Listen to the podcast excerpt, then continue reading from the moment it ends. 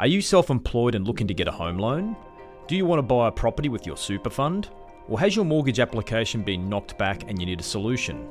At Better Mortgage Management, we specialise in solutions for home and investment loan borrowers. With over 50 loan products and 23 years lending experience, we have the flexibility and expertise to help you achieve your property dreams. Call us at 1300 857 275 to discuss how we can help you.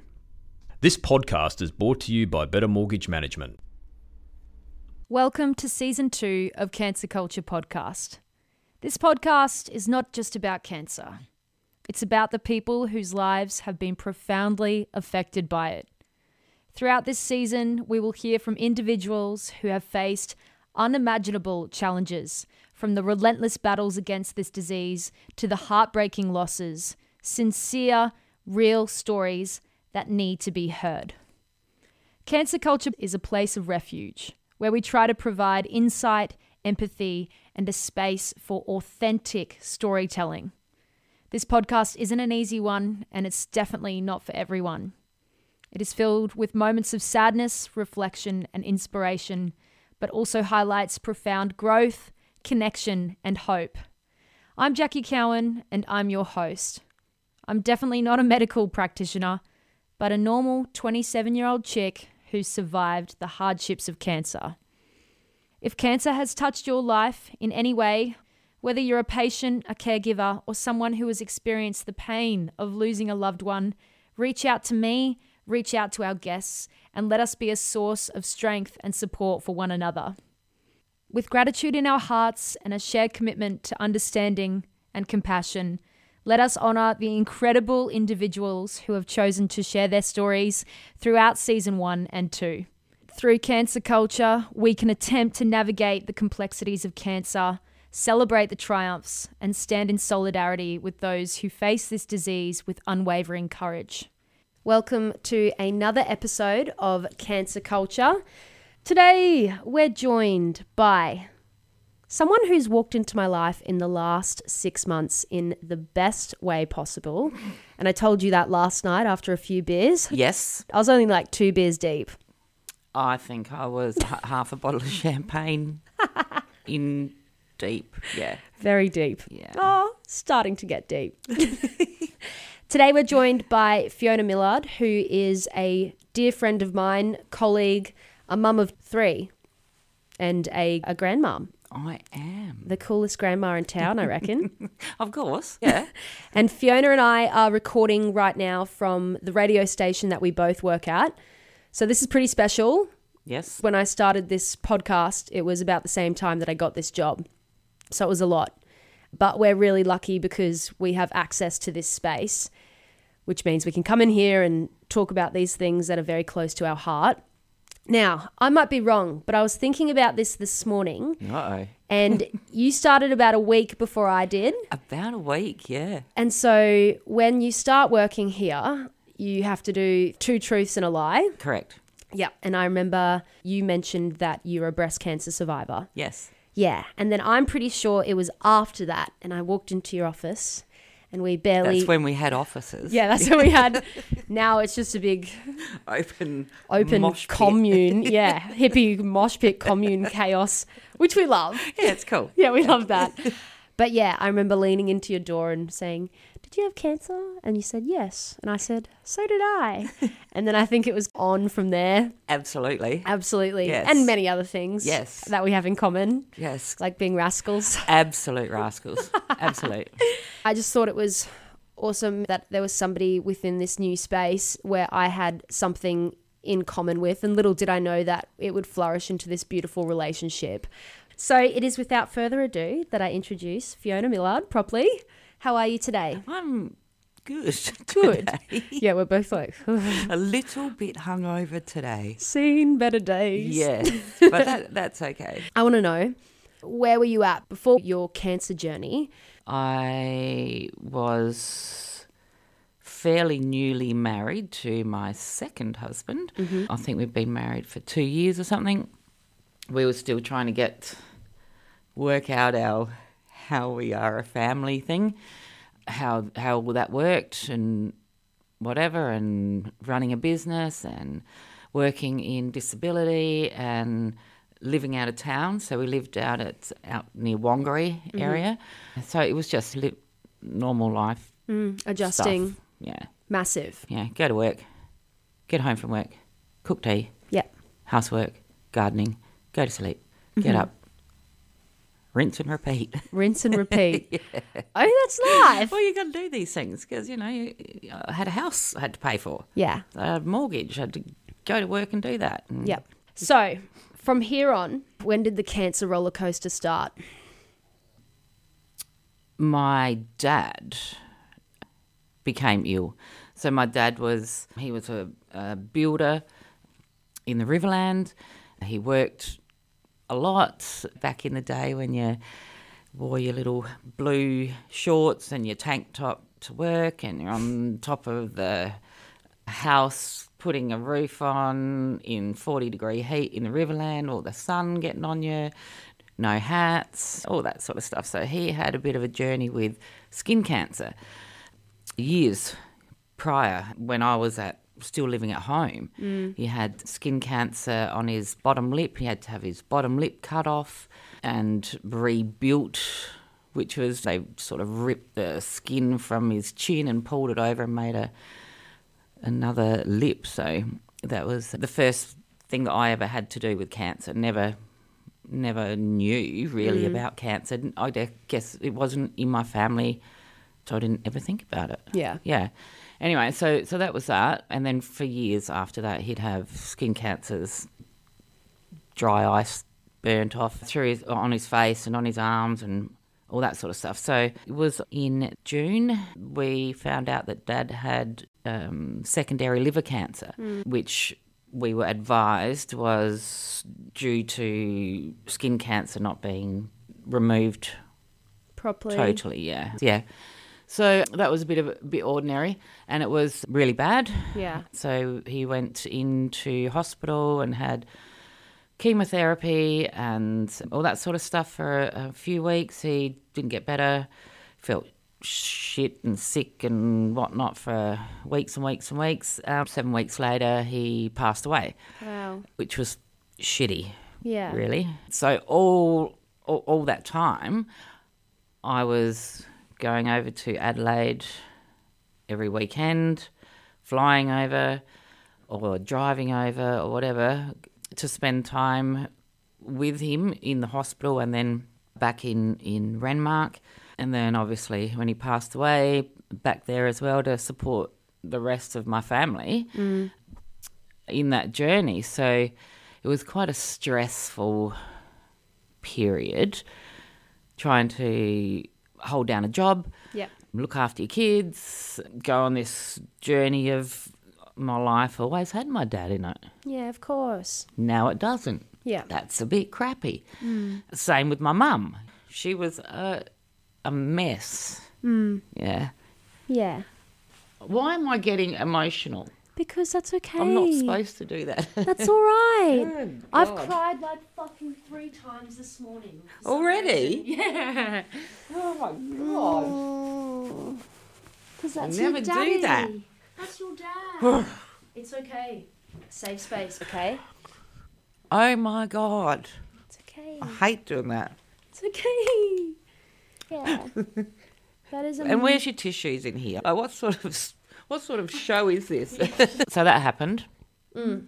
Uh. And for people that don't know, Adelaide is about, so it'd be like seven and a half hours from Wangary, right? Maybe seven. Yeah, from Wangary. Yep. So that is a It's massive, a it's a big trip. massive Yeah. mission. yeah, that's it. Yep. And to do it on like on a weekend. Yeah. So you finish work, load your kids up, off you go. Yeah. Anyway, it was a little bit large to to do that. Anywho, so all that occurred, and the fallout of losing a family member, it just ricochets all over the shop. Everyone's life falls to pieces. Everyone doesn't understand. There's questions. Why didn't they pick it up earlier? All that sort of carry on. Yeah, so that all occurred. And then in the November of, of the same year, so this we're going back 10 years. So uh, been 10 years since I had cancer. So, dad passed away in, at the start of August. November, I was in the shower. I've been in the shower lots of times between Yeah. then, just saying, not, not my first shower. First shower of 2012, November 2012. Yeah. Put that on the diary, showered today. Just in the shower, washing all your bits and pieces, which you're supposed to do when you're in there. Anyway, for some reason, I dropped dropped it, the flannel in the shower. Went, uh, I'm not. I'll just finish doing it without the flannel, and went, hmm, what's that? Felt a lump on on my left breast, and thought, hmm, I don't know what that is. Maybe it's a pimple or these horrible things that we have to wear called bras. Yeah. They can rub in places and they can be uncomfortable and they can give you sweat marks and whatever. And I thought, okay, well, maybe it's just that. Didn't think much of it. Kept an eye on it for a couple of days, wasn't going away. So then I decided I'd best go and get the doctor to have a look at it. So all well and good, did that, and you could I could just tell Yeah. when they have a bit of a look and they go, hmm, mm-hmm. hmm, right, we might do some tests, and instantly you go, oh shit, For fuck's doke. Let's do that then. Had a scan, and then they say, oh, we're going to send you to Adelaide for some more tests. Get to Adelaide, had no idea what tests were going to occur. M- maybe my fault. Maybe I didn't ask the questions. The medical team didn't tell me anything either. Maybe they didn't want to scare me. Yeah. Fair enough. So, anyway, no worries. Go there. Off we go to the hospital in this area with, I don't know, 50, 80 other people and their partners or girlfriends or whatever, all sitting waiting to have tests. Yeah. So and, and it was in, it was a breast clinic. So everyone there was there for the same bloody reason that I was. So they take you in and feel your boob. Everyone everyone touches you. Yeah. And then they go right now. We, I think we'll do a biopsy and see see what we're dealing with here. Oh yeah, no worries. What's a biopsy? Oh, we're just gonna have a little incision and we'll get like some tweezers like things and just pull a piece out and and have a look at it. Oh, okay, yeah, no, no worries. Holy shit, did that hurt? Like, oh my god! Did they not put you under? No, they just had like localized. Yeah, yeah. The beginning of many a painful. oh, yeah. Experiences. That, was shocking. Yeah. My mum wasn't allowed to be in there with me. Mm. So here I am in this half darkened room with one hand up behind my head so that they could get to the area. I'm a little bit stressed, so sweating, a bit stressed, and thinking, excellent. I'll just put my hat, my arm up, and you can check out my smelly armpit Bob's as uncle. well. Excellent. so that happened, and I do believe that the poor doctor, bless him, I sort of swore at him a little bit. Yeah. Yeah, I went, oh, that hurt. So you swore at him. He got to touch your breast. Yes. And you had a stinky armpit. Such a good start. It was so good. then they decided that they needed to do some more tests. Full bodied scan, and they have to inject a blue liquid Yep. into you so that that shows up in the scans and the where that liquid travels mm. in your system shows up so they can see if there's any issue in those areas. They allowed my mum to be in there with me as well. So they said, right, we're just going to inject this this dye into your breast. I said, oh, okay. How are you going to do that? And he goes, well, we'll do it through the nipple. So I oh. instantly went, oh, right. Holy shit. All right. Through the nipple. That's that's not going to be good. That's right in there. Oh my god, the pain was horrendous. Yep. Horrendous. And mm. I'm yelling and swearing a, a little bit and my mum's saying, "Fiona, Fiona, Stop with the swearing. Mum, it fucking hurts. Yes, but you shouldn't swear. I'm going to swear, Mum. If you don't like it, you're going to need to leave. No, I won't leave you, but if you could please not swear. Oh, I fucking cannot. It was, it was yeah, not so good. Anyway, go By the way, scan. Fiona is tough as nails, just saying. So this shit must have been incredibly painful. It was shocking. Yep. this poor young bloke starts up the machine and says, Right, now we're going to, should have had enough time to do what it needs to do. And You're then the focusing on not moving, but you probably are moving more now because you're like, oh, it was dreadful. This poor bugger, you could, I could see him like through the window, sort of like looking through that window there, and you could see him looking at the screen. Then he talked through the speaker and he said, Mrs. Millard, I'm just going to bring you back out of the machine. I went, Why? What's wrong? He goes, Well, there's not enough buy through the system. I said, All right. And what does that mean? He said, So I'm really sorry, but I'm going to have to do it again. So by that time, my mum, sh- I think she went and got herself some earplugs because I went, You are fucking joking me, aren't you? you want to put another needle in my nipple? yep. Like, I didn't want to ever have pierced nipples. You're just honing in on it at It was point. dreadful. And yeah, then they said, yeah, so you've got you've got an issue, and we're going to have to take your breast and your lymph nodes on the left side of your body. So all the lymph nodes in my armpits and all that they had to remove. Shit. Yeah. and I didn't want to tell my family because it was Christmas Yeah. and we just lost my dad hmm. for five months beforehand. So I don't want to say, hey, guess what? I've got cancer, breast cancer, and I don't know whether I'm going to be here for next Christmas. So I didn't tell them.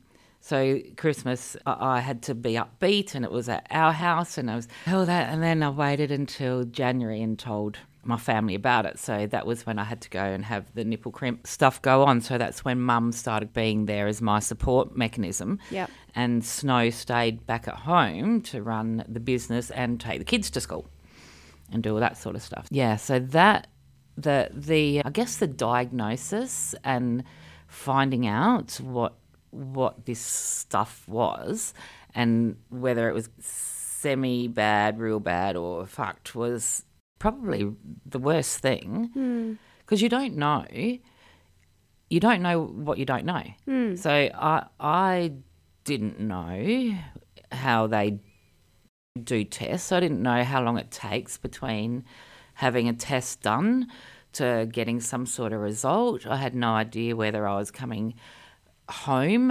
after the nipple episode or I was staying in Adelaide for a week or what was going on. They'll get back to you The waiting game. the waiting game. So that's fine. I jump on the plane, fly home. My kids ask, How'd you go at the doctor's? Oh, yeah, all all right, lovey. Don't know anything yet. My husband asked, and I go, Oh, Yeah. don't know. And then you just sort of, What do you do? Yeah. What do you do? You just still have to live. You still have to go to work. You still have to clean your house. You still have to do whatever. I Got a phone call from the breast clinic saying that they needed to have a chat with me Yeah. could I come in tomorrow? Oh. Can't come in tomorrow because I live 800 kilometres away, lovey. Yeah. And you're ringing me at one o'clock in the afternoon and you want me there tomorrow. So that can't happen. Can't you do a, a Skype? Yeah. You only want to chat with me. You don't want to touch anything or whatever, do you? No, we just want to have a chat with you, let you know what we've found, what our course of action will be, what treatment, blah, blah, blah, blah, blah. So, all right, well, we can do that over the phone. And they didn't want to do that. They, they want you to go there, which I understand. But I couldn't do that. So I need a. Have you got a room that we can do a Skype call with the medical people at the Queen Elizabeth, and you can hear what they're telling me, because my brain's not. I don't understand half the stuff they're telling me on the phone now. Yeah. So that was all fine. We did that, and basically they said, yeah, got to take your breasts, got to take your lymph nodes, and we need to do it soon. Yeah. So, okay, how, how soon would you like to do that? So that was the middle of January, towards the end of January. I think it was the 15th of February. I was admitted to hospital at the Queen Elizabeth and got to stay in overnight for them to check, make sure I'm all good and draw lovely little pictures all over me boob and my arm and stuff. Playing with your tits again. I know. Everyone wants to, to touch your boobs. It's amazing. Hey, that's fine. And in hindsight, I probably should have touched it a bit more too because it was going to go the next day. Yeah. the last time I was going to see it. but that's all fine. So, yeah, the next morning, bright and early, off we go. You get put in your nice little blue robe, you know, the ones where your butt hangs out Yeah. the back. Them sexy things. Oh, so good. and 23 hours later, Holy shit. 23 hour operation. So, what they did was not just remove my boob and my lymph nodes, they reconstructed a boob for me as well.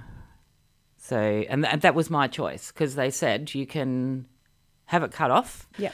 So, take skin from somewhere else, be it your butt, be it your belly, be it your back, whatever you want, and any fat, basically, and build it out of your own stuff. That way, we don't have to replace it. When yeah, let's let's do that one. I think I like that idea. So that's where it went from a, um, I think it was going to be a 14-hour operation anyway, but so that's where it went to a 23-hour operation. So they removed the breast, removed the lymph nodes, and built a new boob for me out of my stomach.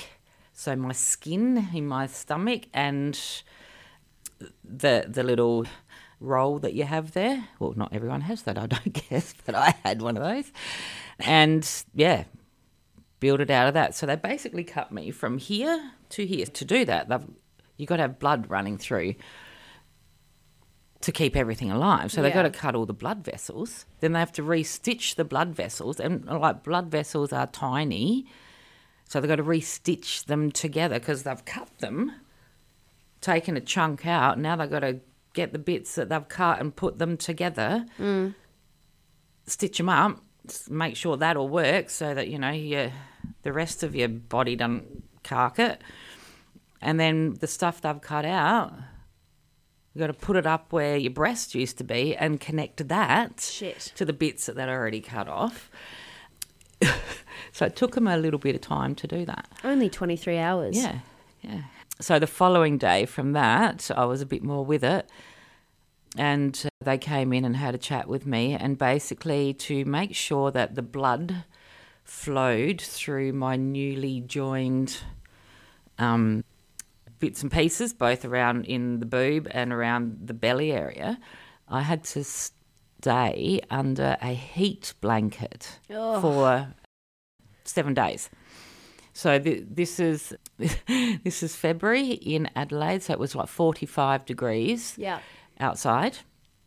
I'm under a 45 degree heat blanket in a hospital bed. I wasn't able to move. I was connected to machinery and all the fluids and the old catheter thing. So lovely.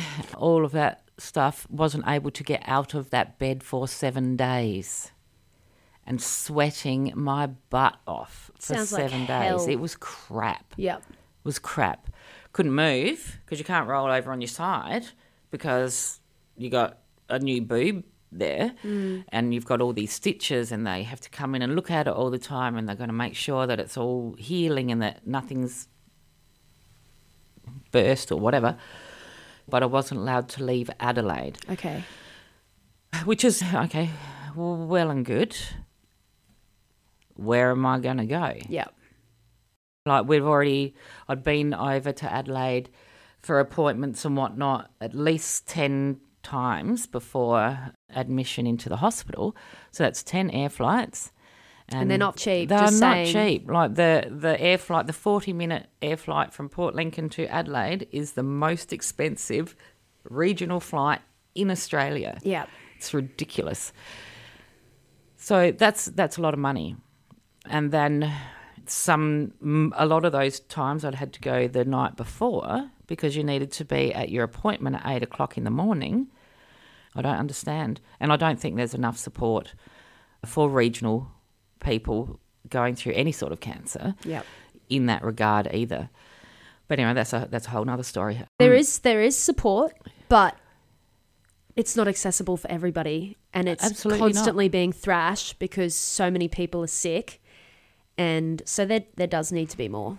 There needs to be more. and- Straight up, the financial burden though, like you've just been faced with this diagnosis, you might not come out of it alive. You've got your whole family mm-hmm.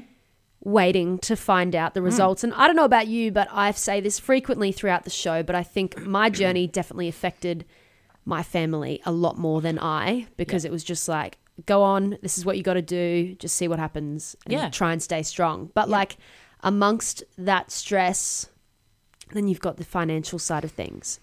And a lot of people aren't as lucky as you or, or I. And No. we know that. Yeah, and absolutely. Financial stress, like Yeah.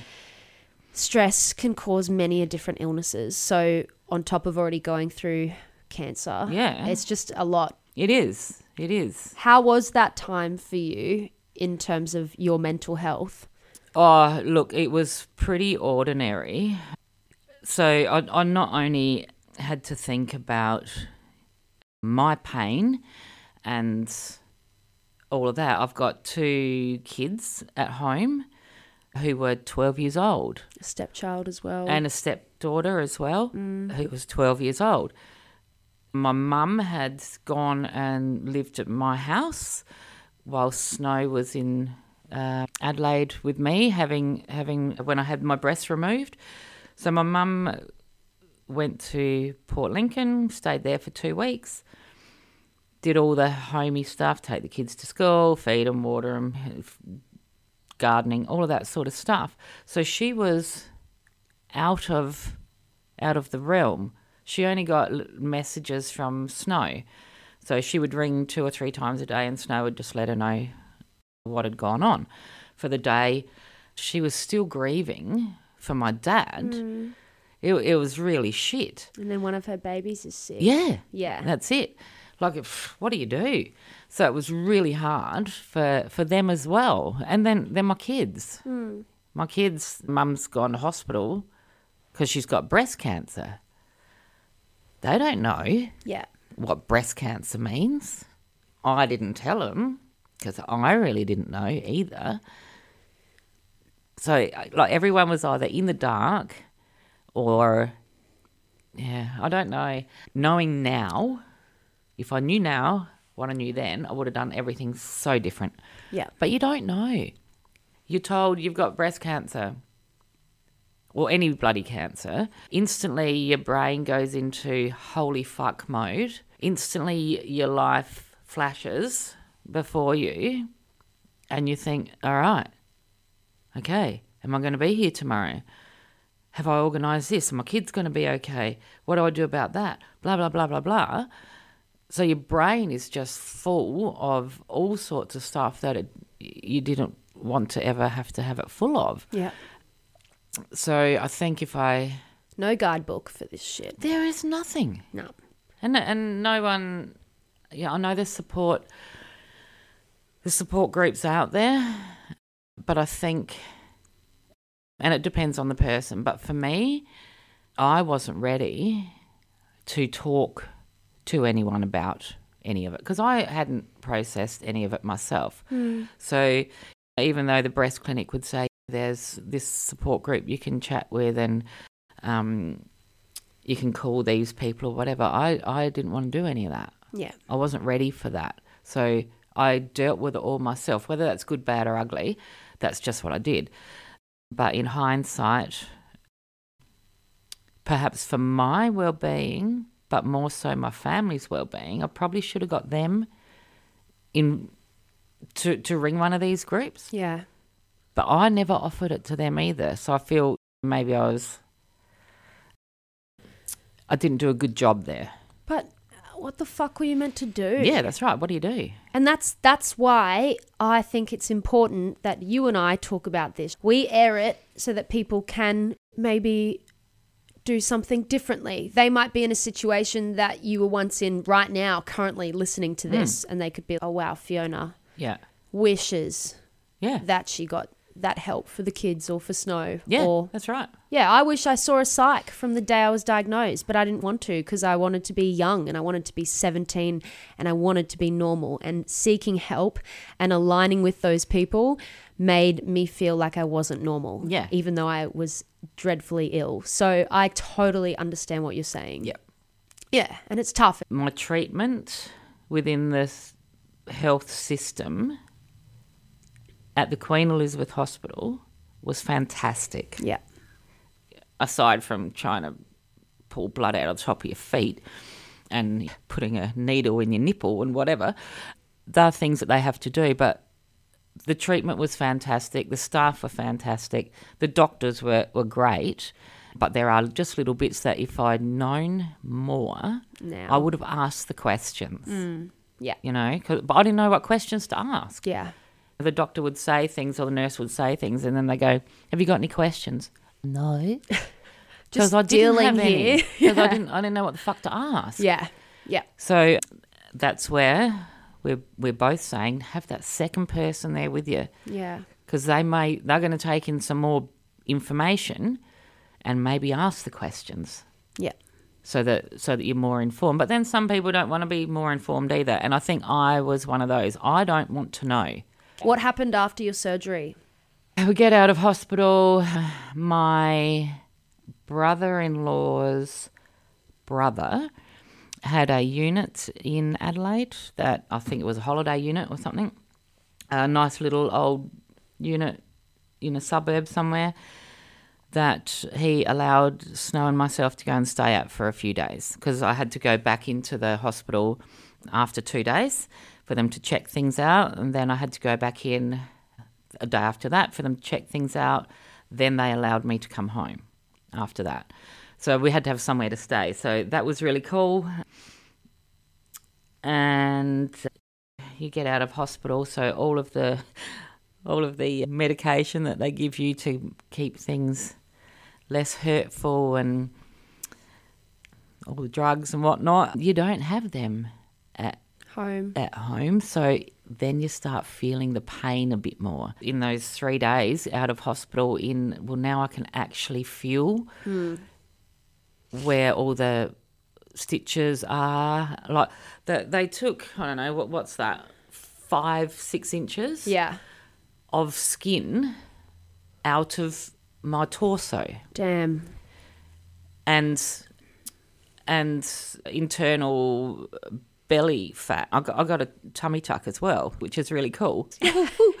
um, and and I, some people might think it's tacky, but I often will rub my my left boob and say, "Oh, I've got a belly ache," just to be funny. I love you know, it. because that's just how I cope. that's me. So I don't know if, but when you have that amount of skin taken away, Mm. cut out, and then they rejoin the skin, you you you're bent over Yeah.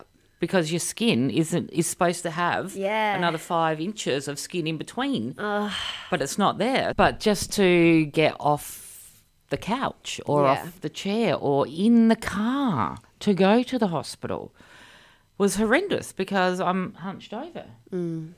To to put your undies on, like my husband has had to put my undies on for me for like two weeks Yeah.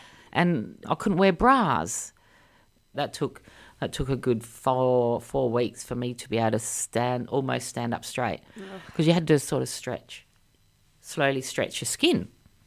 They don't they don't tell you straight away. They the doctors, medical profession, if they've got it all or anything like that. So it's, it's like six weeks later that you have a follow up appointment. So in that six weeks, not only do you have to deal with your pain, with not being able to do anything for yourself, with trying to keep your family and your life. Yeah, so you got you got all that time where your brain's still going, fucking hell, am I going to wake up tomorrow? Has it worked? do I need to go back into to have another operation? What do I do? I don't want to do. You got all this going on as well as trying to keep your life together, and and not not upset everyone else in your life because they need to have their life together too. The kids need to go to school. Your husband needs to run a business. Your Yeah. mum needs to. My sister, my sister was she was down in Adelaide just about every second day. She had a job as well. She's got two young younger kids as well. Like it was everyone. Of I have made a fucking mess of everyone's life. Is is what you think? Hmm. Because if I hadn't got breast cancer, then they wouldn't have had to do all this shit Yeah. or deal with all this shit. So I think you get a bit of, you know, I don't know what the word is, but you feel that you've upset other people's lives and it's not Bit cool. of a burden. yeah, yeah. And it's a lot. It is. It is a lot, and lots of people deal. Oh, everyone deals with it differently. Hmm. I choose to go along the line of don't really think about it too much until you're in bed and the lights are off. Then your brain is fully awake, Yep. thinking about everything. But during the day, I would just block it out, and I'd just go through my day doing whatever I'm doing mm. and keeping life normal Yeah. other people do it differently to me and and that's all cool everyone deals with their anything different to everyone else that's that's all cool but i chose that way and i chose to make light of things Yeah. as well like oh i had my tit removed but i got a tummy tuck as well Yeah. that's how I cope, and that's how uh, it works for me. And it may be seen as a bit crass by others, but that's what works for me. Yeah. Yeah. So that was 10 years ago. Yeah. Where are you at now? So over that ten years, I've been on um, a drug called tamoxifen. So my breast cancer was estrogen fed. Yep. So everyone has estrogen in their body. You need estrogen for your skin, for your bones, for everything. I couldn't have estrogen because that would feed my cancer. Mm-hmm. So tamoxifen is basically an estrogen blocker, and that's really loosely put. If there's any medical people listening, they'll probably be cringing, but that's loosely put estrogen blocker, which means that basically its job is to put you into menopause mm. so that you don't produce estrogen. So I got breast cancer when I was 44, wasn't ready to go through the change of life. Um, and so that's why they put me on that. So it's a really crappy drug. There's lots of side effects. Lots of people can't take it. Lots of people get blood clots and all sorts of nasties. That's just one one of the bad ones. I was touchwood fortunate that I didn't I haven't had any of the really bad bits happen with tamoxifen. I've been able to take it fairly easily, but the side effects for me are all of my bones have no estrogen, so uh, they hurt a lot. Sore hips, sore elbows, whatever. My skin doesn't have estrogen, so I age quicker. You go into menopause, and anyone will tell you at the change of life, you stack on the kilos. So that all started happening all, all together, all at once. Hmm. And it's like, holy shit, this is crappy. Hmm. So you've just you've survived this cancer thing, but now you've got to survive the drug that they've got you on to make sure that you well to assist not getting cancer again, and you got to deal with all that as well. And I've been on that for ten years. Be coming off of that in the next couple of months, which Awesome. is woohoo, yay! Plus, Um, it makes you cloudy. So cloudy, my brain Foggy. is fogged all the time. you There's know? littler things that, just having a chat. I can't Yeah. think of the word. Yeah. I know the freaking word. Yeah. But I can't think of it. Mm. Can't wait for the fog to disappear. That'll Yeah. be so good. yay. So good. Hopefully it does.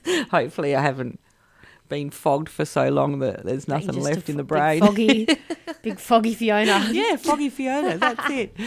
yeah. So that is, yeah.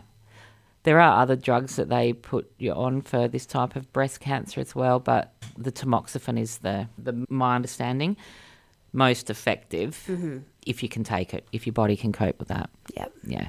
But it's a shit shit one, and they're expensive. Yeah. I've, got, I've been on this for 10 years. And again, we go back to the, the costs thing. So you get a month of tablets. So you've got to have a tablet every day. If I have it without food, I feel nauseous every fucking day. So you've got to have something to eat before you have have this medication, or you feel like crappy all day. It's mm. amazing. But if I have something to eat and then have my tablet, I'm all, I'm all good. You're fine. But if I don't, and I go, oh, fuck, I haven't had my tablet, and take it, then it's not like I feel a bit crappy for 10, 15 minutes. It's all friggin' day. Yeah. So it's amazing what, God knows what it does to your stomach. I Wiped have no out. idea. You're like, we're not concerned about that at the moment. Yeah, not No, talking right about now. that one. so yeah, I'm very much looking forward to not being on that. And but then that's exciting. But then the, the next thought comes into your head. So I've been in breast cancer remission for 10 years, Yep. basically. I'm going to go off this drug. Does that mean that this little bastard is going to come back again? Mm. And again, this is very loosely spoken, knowing if I knew then what I know now, and knowing that it could, because it is ductal, could go to the other boob, I would have had that one cut off as well. Yep. But I didn't know that. Yep. Nor did me at 44 years old want to be without tits Yeah. because that's what makes Well, it's Well, we're, we're women. yeah. Like that's a big part of us. it's a huge part. yeah. I wasn't ready for that. So I didn't, again, didn't ask the questions, which I maybe should have. And I know my husband gets very cross with me when I say, if I'd known, I would have gone to take the other one as well. He gets very cross with me mm. because he says, no, you, you don't want that. And no, I don't. But you don't have to wake up every day, lovey, and think, is it going to go to the other one? Yeah.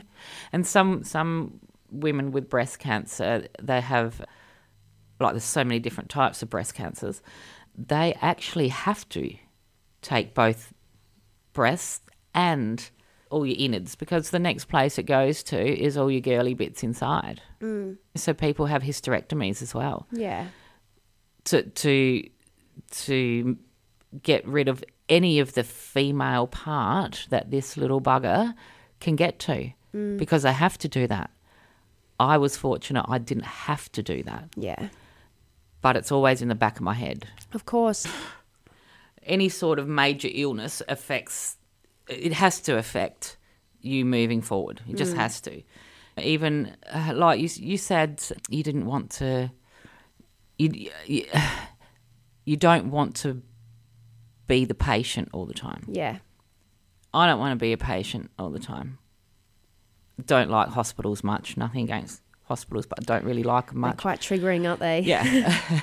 even to the, I think I've told you this before, even to the extent that, I don't know, must have been three years after my mastectomy.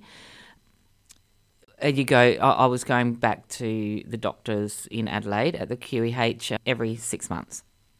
And the plastic surgeon would want Yeah. touch my boob again to make sure that it's all doing what it needs to do. So the belly boob, not not the not the one that's still mine. So my plastic surgeon, bless him, I'm sure he's a really, really lovely man. I'm sure he's got a sense of humour, but on this particular day, he didn't have a sense of humour. So he said, Now, your, your breast has all done what it needs to do and it's settled down and settled in and whatever. So now we can make a, a, a nipple for you, if you like. And went, A what? He goes, Well, most people would like their breast to look like the other breast and have a nipple on it. I went, oh, all right, okay. And how are we going to do that? He goes, oh, so what we do is we stretch the skin and we sort of twist it around, uh, give you a bit of a nipple crimp type thing and stitch it up and paint it and whatnot. And then it'll, it'll be you know a few weeks and it'll look like a nipple. And he's going, so when should we book that in? And I, and I said to him, I'm sorry, doc, but I cannot understand why you would make a Holden look like a Maserati. Yeah. It's a fucking Holden. Just leave it as it is, eh? and he was quite, quite upset. He said, I beg your pardon? I said, I don't want a nipple man. It's okay. Just leave it as is. I'm happy with my guts up here where my tit was. I'm all happy with that. I've been through enough. Mm. They've taken skin from down here, which is the top of your pubic hairline. So just probably too much information. But No, no, no. I've had to have laser treatment on my boob Yep. to stop hair growing. Yeah, true. Nothing worse than having a big black hair stick out through your bathers Yep. where your tit is. Yeah. That's not nice, is it? Yeah. but this is important stuff that we need to talk about Oh, because it, it, it happens. these things are happening Yeah. to lots of different people in order to keep them alive. And I don't think people understand the extent of the surgery that has to go into it. Yeah. We've never spoken about it in this detail. And I'm in awe of what a lot of people have been through. Yeah, there's so much. Not just chemo, not just No. radio, and I'm not and I'm not underestimating either of those things, but a lot of surgery and Hmm. effort and just totally moving your entire body around in order to make sure that you're okay. Yeah, that's right. Mm. And it, is it is consuming. It consumes your whole being. Mm-hmm. Um, but yeah, I, I think I used to be a fairly highly strung. I reckon. Oh, maybe maybe that's not right. I, I'm a I love having a great time. Yeah. I love being an idiot. Yeah. I love doing silly things and whatever, but I was quite regimented and trying to be professional in my work and things like that. And oh no, I won't go and ride a motorbike or whatever because that's probably not what I should be doing. I've got two young kids, blah, blah, blah. Now You're gonna ride that from Harley. I am so. and I don't know if this cancer shit is going to come back. Yep. I don't know if it's going to affect somebody else in my family. This world can be quite harsh, and I don't know how long I'm going to be here. None of us do, Yeah. obviously, but I think it puts a different perspective onto things. Tomorrow is not guaranteed. One hundred percent. You can be driving somewhere and have a car accident. It can just happen like that. I think when you've had cancer and you know that the end could be there, mm. I think cancer survivors are lucky in that we had the chance to rethink. Yeah. We had people I've had conversations with people over the years and they're like, Oh yeah, it changes your perspective, right? And I'm you have no fucking clue the depth of that statement Yep. and how it does completely change your life. Yeah, absolutely. living each day as if it was my last. And I know for a fact that you do that. And so does Snow. I don't know what the boys get up to in their spare time, but Probably don't want to know. But I think we all still get complacent. of course we do. We're human. Yeah, because we're human as well. Mm. And I think some days, especially when you've been in a cancer environment, if I can use that horrible term, you you not only think I'm going to live my life to the fullest, mm. but you do get a bit complacent, and maybe you'll have you you won't I don't know put the lid on the friggin' butter or whatever, or you'll get go out with your mates and get home late, or you'll have a, a disagreement over something, mm. like everybody does. Yeah. But I think once you've been through the cancer journey, you get more down on yourself for it Yeah. because you go, oh fucking hell, I shouldn't have said that. Mm. I shouldn't have done that. Mm. Because you know that anything could happen. But that's where I think we, as cancer survivors and families of cancer survivors, are fortunate because we've seen that. But when you've not had anything in your life that you've had to seriously think about whether tomorrow is going to happen, you don't really have the same care and understanding of the things you say, the things you do, the fact that the sun's come up or that it's raining or whatever. I think your perspective on everything Changes. is so different, and Yeah. to explain how it how it changes is really hard. oh, it's so difficult. Yeah. That could be like a whole nother episode of us just trying to figure out our shit. There are people listening who are currently trying to wrap their head around a parent being diagnosed with cancer, their best mate, their friends. What can those people do for you during that time in order to help you? I I I wish I'd done things differently from the diagnosis period to the mastectomy and fallout of that. I wish I'd included my kids more. Yeah. I think just be open. Yeah. Ask the questions. The hard questions. Yeah. Got to ask them. Yeah. Yeah. Are you okay? I don't know. Why does this shit happen? Because we're talking about something absolutely life changing. Crap. Yeah. All good. All G. All good. Yeah. So yeah, I just think questions and have a support person there with you Yeah. so that they can ask the questions of the medical profession. Yeah. Because otherwise, people go home and you have to Doctor Google. Not good. Not good. No. Fuck that. Probably the worst doctor in the world. Yep. Yeah. I can't believe it's even a thing. But it is. It is a thing. Yep. Because I researched things once I got my head around it Mm. instead of actually asking the doctor. Because at the time when I'm in the doctor's surgery and he's pushing on my boob or whatever, Yeah. I didn't have things written down. I didn't remember them. I get on the airplane to drive uh, to fly home, and you go, "Oh fuck! I should have asked that." Yeah. So then I get home and go to Doctor Google, Yeah. and his answers are not real nice. He's a bastard. he can be, Yeah, he can be.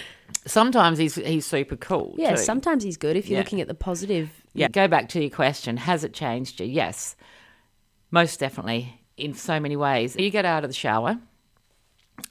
You dry yourself off. I know what you do, but I wrap the towel around me, shove it down the middle of your in your uh, cleavage there, and go to the bedroom and find the clothes that I want to wear for the day. Yeah. The towel usually would have stayed on easy. It does not stay on Nah. anymore. it just does not. I, I have two boobs there. One is a belly and one is a boob. Yep. But because of the different skin, I don't know what, what it is, but my towel will not stay on. Yeah. And do you Just still do it every day? Every day I do it and I go, and I do it tighter every day and I go, Yeah. right, it's going to stay there. By the time I've turned around opened the bathroom door, that sucker's on the floor. yeah. I cannot hold a towel up. Yeah. Yeah. But you keep trying. Every day. And I think that's bloody brilliant. You just keep giving it a red hot crack, giving it a crack. even 10 years later. Yeah. Yeah. Unreal. Just just things like that. eh? Yeah. Changes everything. Do you have any advice for people? I can only talk about the type of breast cancer that I had and the advice I would give in respect to that. What I would suggest is breathe for a start. Ask questions. Ask the bloody questions. Get a good support mechanism around you, whether it's family, whether it's friends, whether it's a breast support group, whether it's what whatever does it for you. Have the hard conversations. Mm.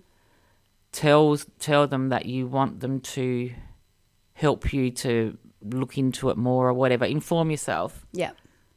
Not necessarily of only of the cancer and the journey, but inform yourself about what what there is out there mm-hmm. to assist you, either physically or mentally, to get you through it. Most breast, most hospitals have a good breast care community. Mm.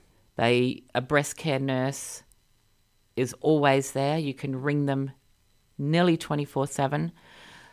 They're not going to be horrible to you because they're in the breast caring role. They know stuff. They're very supportive. They can put you in the right direction of who to talk to. Trust them, Yeah, I reckon. it's a big one. Yeah, I've got little tears happening. I know. I have had them all morning too. Yes, I'm so glad that you're still here to tell your story. me too. And I'm incredibly proud of you. And I know how hard this can be to talk about it. And I know how hard it is to continue to live every day with Yeah. this bizarre pressure, but also conflicted to live your life. And that is what you do. Yeah. And you, both you and Snow and the boys, are such incredible people, opening your arms to everyone and anyone. And I'm just so glad that we crossed paths. And I really, really, really appreciate your time and for talking about it. we're both try Yeah. to see the good in most things, most days. Yeah, we get it. We fall in a hole. Like we're just everybody. getting started, baby. Yeah. You and I. That's it. We got so much to do. so much. Is there anything else you want to say? Yeah, no, I can't think. Tell your mm. mates you love them and your family. Yeah, absolutely. Mm. Yeah, and don't sweat the small stuff. Yeah. So, so they left the toilet seat up. Whoopee fucking chook. Put it down. Put it the fuck down and Yeah. move on. That's it. Love you. Thank you. You too.